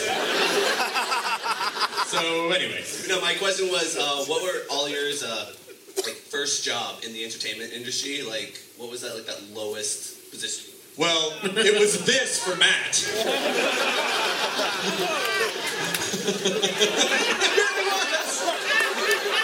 I think comedy and everything else was. All right, all right, all right. That was a good I'll show. give that. That was Todd Glass and Jimmy Dore. Yeah. That was before the Nerdist. Yep. I've been doing podcasts long before you, buddy. Oh shit! Oh shit! I'm sorry, I didn't mean that. That's okay, Jonah. Uh, I was a writer's assistant on the show, uh, the Andy Milonakis show on MTV, and uh, I didn't know how to use Excel or a computer for the most part, or uh, I didn't. I didn't know you could uh, have the printer put the pages in order. 'Cause in Uh, Hawaii, they so were I would. Uh, like I, I in just never had to. I didn't, I didn't go to college, fancy pants.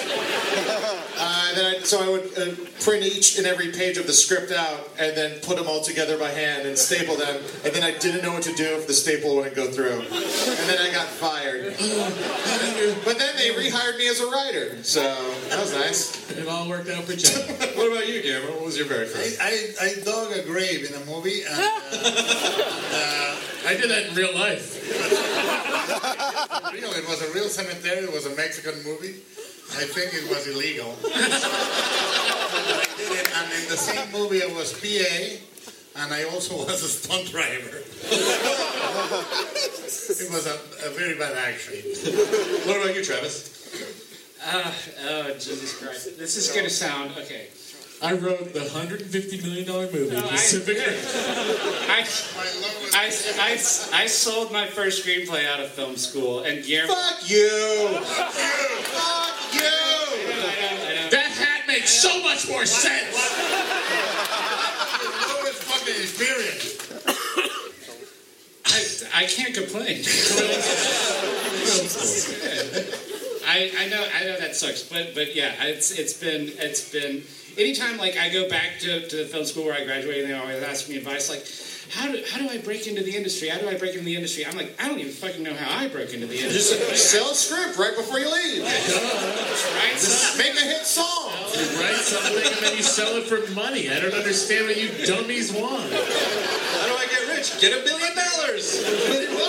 Have someone give me. Now a I'm going hat shopping. See ya. I'm going to Justin Timberlake's There's nothing wrong with that, but do you, do you ever feel like a weird? Do you ever feel like artist guilt or something? Like Oh yeah, yes, yeah. Like, well, I think when it comes out of nowhere, like you have this this looming unstated suspicion that it could just go away out of nowhere too. Like, Like so- when you sell Chris Hardwick an iPod case in 2007. that takes me back, man. Work at Apple Store. Jeff Goldblum. Joe Goldblum. That's the porn guy. He's a Pacific Rim job. But no, I, I, I- I feel like I had to have like a few jobs before I felt like you know, like no, I, ca- it wasn't a fluke, and I can do this, and I can keep doing it. So, but yeah, at the beginning, it was like it was like who's gonna take my pass away, like you know, and you're always looking over your shoulder. Uh, what about you, Joel? I um I just was a stand-up. I mean, I didn't really do anything in show business. That is the lowest of low. You know, All right. Uh, What? You All right, I'm gonna You didn't pay enough to ask the question. I'm pretty sure that all these seats cost exactly. Once you have more money, you can talk, you piece of shit. You have changed since 10 minutes ago. He's he's not changed at all. That's exa- he's always been that guy. Oh, my voice sounds weird. It's so weird hearing you and not seeing you. I'm inside your head, Matt Mira. Ah, is this what it's like to listen to the podcast? It's gross. Oh, Batman! I Oh no, it's big. Batman!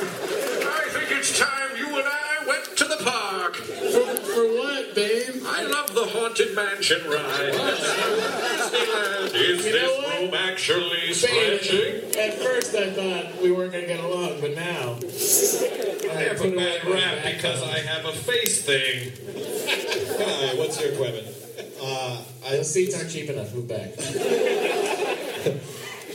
I was wondering if we could ever expect to see Hellboy 3. You know, I, I, I, I want uh, to say yes. Hopefully someday uh, somebody will come along with the will to give us enough sorry. money to end the, the world. Just watch season three of Sons of Anarchy. It's not eventually. Or Frankie goes boom. no, I think uh, we're, we're trying the two Those people are very sad up there with the phone. with the iPhone. Very last row. Head out there, Chris. Go, go, go, go. So maybe we're trying. We're trying. Giving out free high fives, but not free because you paid to come to the show. $30 high five with convenience fees. How convenient is it to click a fucking button on a computer? Okay, okay, okay. Okay, okay, okay, okay, okay, okay, okay, okay. They fuck you at the drive-through.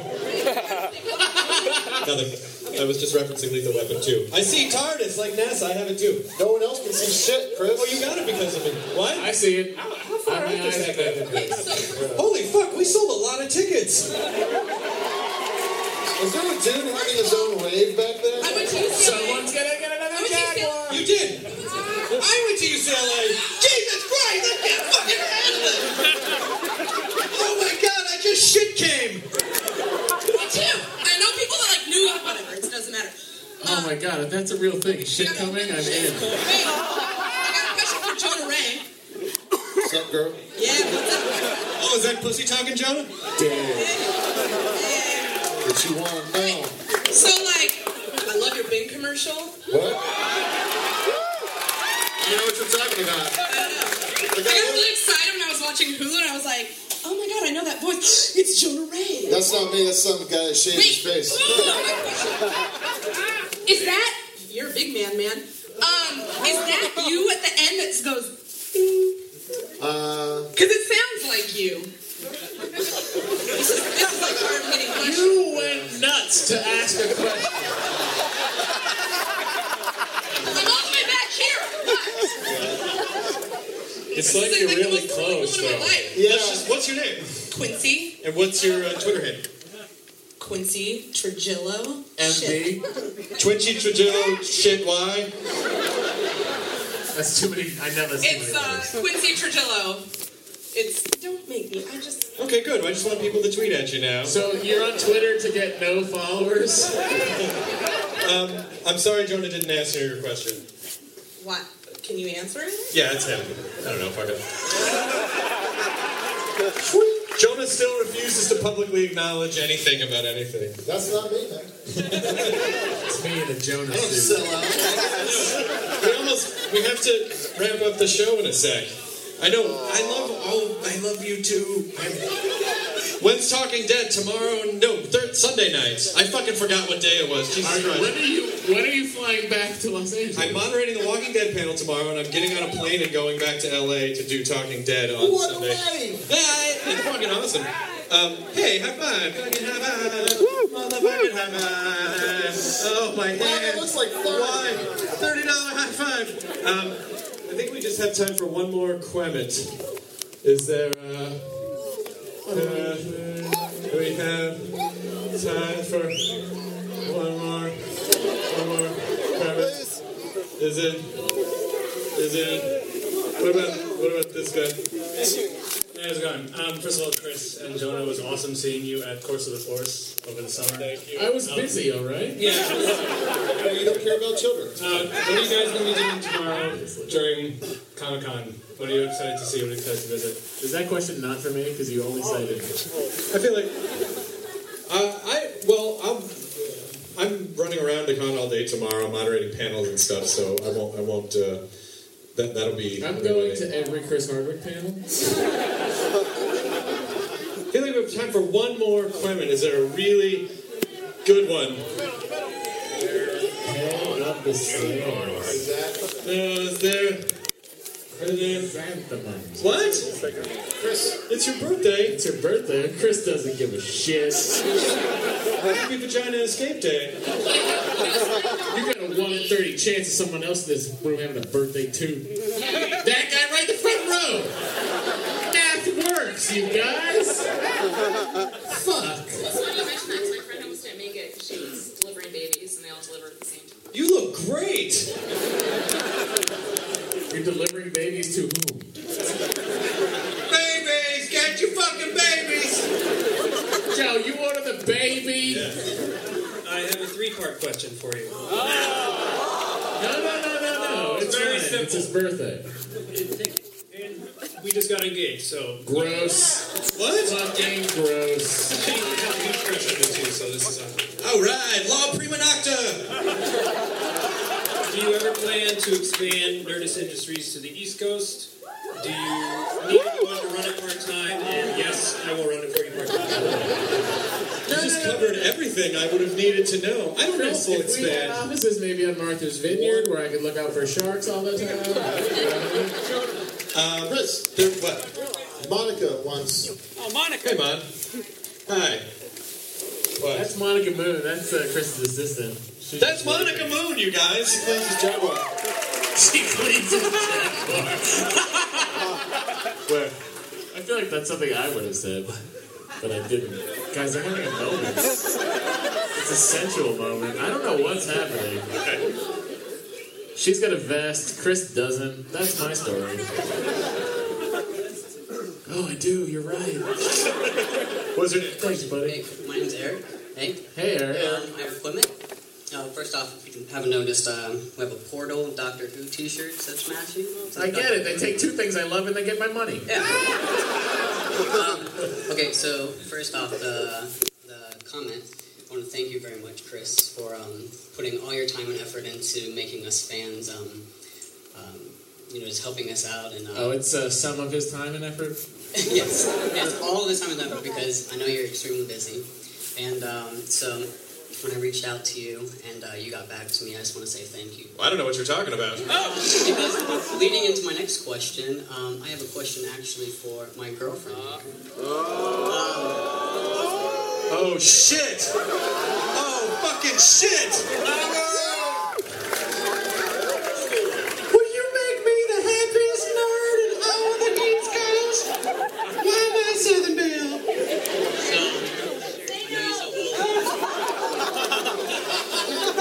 Proposal bomb!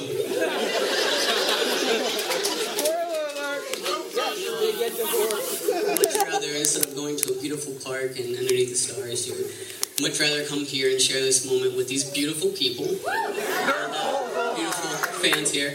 So, um, I love you so much, and uh, you make me the happiest person in the world, and you're the funniest, smartest girl I know. So, please, um, you know, can we spend the rest of our lives together? And, and you know, we're just some people in the center of Ohio, and we're here in New York, off of Broadway, and uh, Chris is blessing here. So, I'm not sold yet. keep going. the greatest thing that ever happened to me. So, um, uh, please, Lindsay, will you marry me? Yes! Oh! that would have been so bad. She be my baby girl. Oh my gosh! You guys should totally fuck right now. Get the knee pass. Get the knee pass. Get the... Ironically, right at the end of that speech before you asked the question, Little late, a little late on the you, bro. you could have fucked every girl in here. Um, that was Uh, except when you said we're off Broadway. That was a bit insulting. How are you feeling? I I am in shock. Are you okay? You want to throw up? oh my gosh I want, I want you to know that he blocked you on Twitter to make this happen. He blocked you. Engagement's off. Because he tweeted at me and said, "Hey, I want to do the proposal," and he had blocked you because someone else was like, "Hey, your girlfriend probably follows you, dickhead," and he was like, "I blocked her." And we were like, "What? How long have you guys been together?" Years. How many? Four years. And now it's time. Where? So you guys live in Ohio, and you came out here for New York Comic Con. It's a very special. People really win on MTV. Oh wait. That's not what I meant to say. Um, congratulations, you guys. Uh, People should send you congratulations on Twitter. What is your Twitter? Uh, mine's Eric with a C, J Bell. And you are? Linz Hughes. L I N D S H U G H E S. Fucking, I'm awesome. he says that after every woman. Congratulations, you guys. Come in for. Well, someone just got more recently engaged, motherfucker. Guess who's gonna run East Coast Nerds? Get out. Burn, bitch.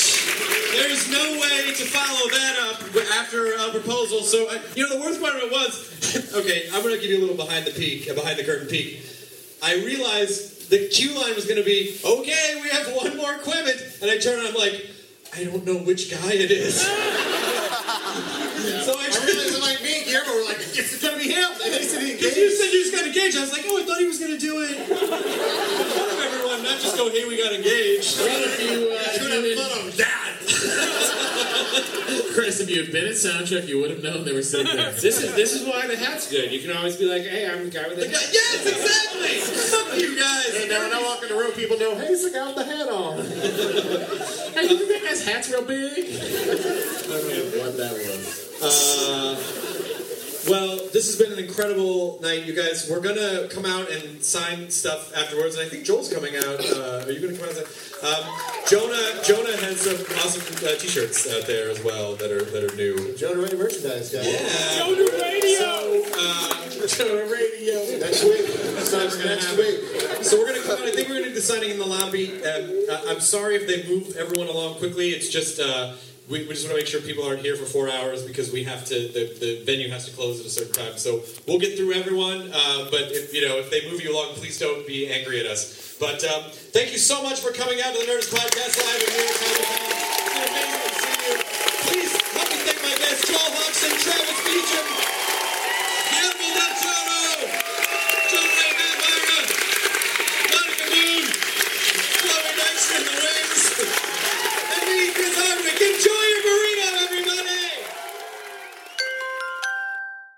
Now leaving Nerdist.com. Enjoy your burrito. Nancy's love story could have been ripped right out of the pages of one of her own novels. She was a romance mystery writer who happens to be married to a chef. But this story didn't end with a happily ever after. When I stepped into the kitchen, I could see that Chef Brophy was on the ground, and I heard somebody say, Call 911. As writers, we'd written our share of murder mysteries. So when suspicion turned to Dan's wife, Nancy, we weren't that surprised. The first person they look at would be the spouse. We understand that's usually the way they do it. But we began to wonder had Nancy gotten so wrapped up in her own novels There are murders in all of the books. that she was playing them out in real life? You can listen to Happily Never After Dan and Nancy early and ad-free right now by joining Wondery Plus in the Wondery app or on Apple Podcasts.